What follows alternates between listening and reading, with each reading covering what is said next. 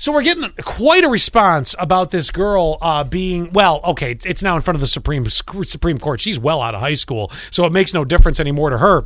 But it could make a difference, free speech, on what is actually free speech for kids outside of school hours. I do want to answer one text because someone had asked. They said, well, wait a minute. Snaps, Snapchat, mm-hmm. disappear really quick. How did they hmm. find out? Well, yes, it was shown to the school by, I think, either another student. It was. So Yeah. you take a screenshot of the Snapchat, and first it was just some classmates and, and other people on the team that saw it, but it was a fellow teammate who did show the coach. That's how it, it, it got shown to them. Mm-hmm. And then we go on from there. Uh, 5752, not school's business. I also see, I do agree with after hours not counting. However, all athletes sign a code of conduct, and you have to read what the school's call, code of conduct says.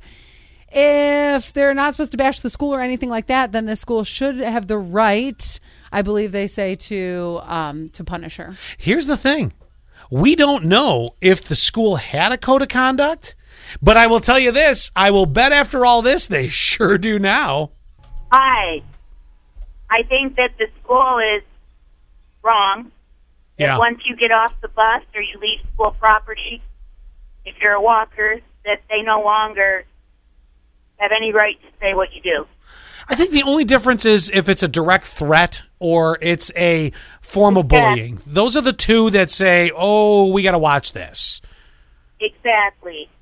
Yeah. Other than that, no, they shouldn't have the right to let a kid blow off steam. Now, let me ask you this, uh, because you know, in this regard, uh, I, I and, and I this is where it's tough.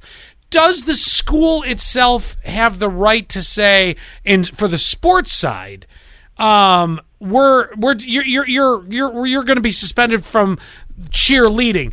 Difference being, hear me out on this. If it's a threat or bullying, that is, I believe, you should be suspended from school or potentially expelled. Okay, that's the overall thing. But just from the team angle of it, is there a suspendable a suspendable offense, even though it was after hours and off property, or no? Sorry, that was just her blowing off steam.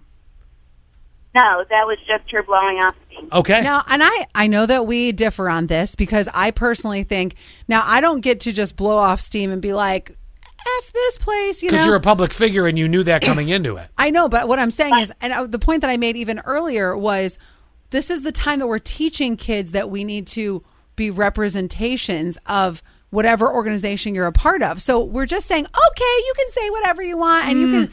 dog us and it doesn't matter. You can say F us.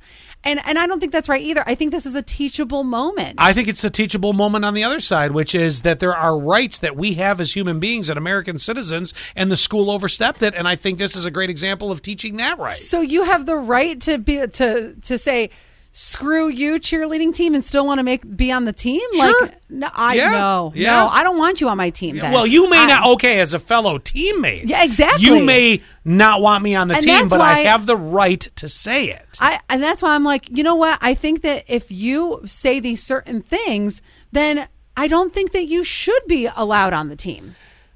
Well, that's your choice on that Right. regard. But the school, the real question is the school overstepping, and I have to agree with her. Because I think what's going to end up happening is that entitled little cheerleading is going to come into the workplace and she's going to start blowing up, and we're going to go, "Oh, you have the But there's right a difference. to." No, no, there's a difference. You hmm. see, I can fire you. right? And I think she should be suspended Well, from I- the cheerleading. That's team. overstepping, but in the business oh. world, I can can you, and that hurts a lot more when you lose your income. I think Well, not in today's day and age. Nobody wants to work. I think we're going to all have to agree to disagree.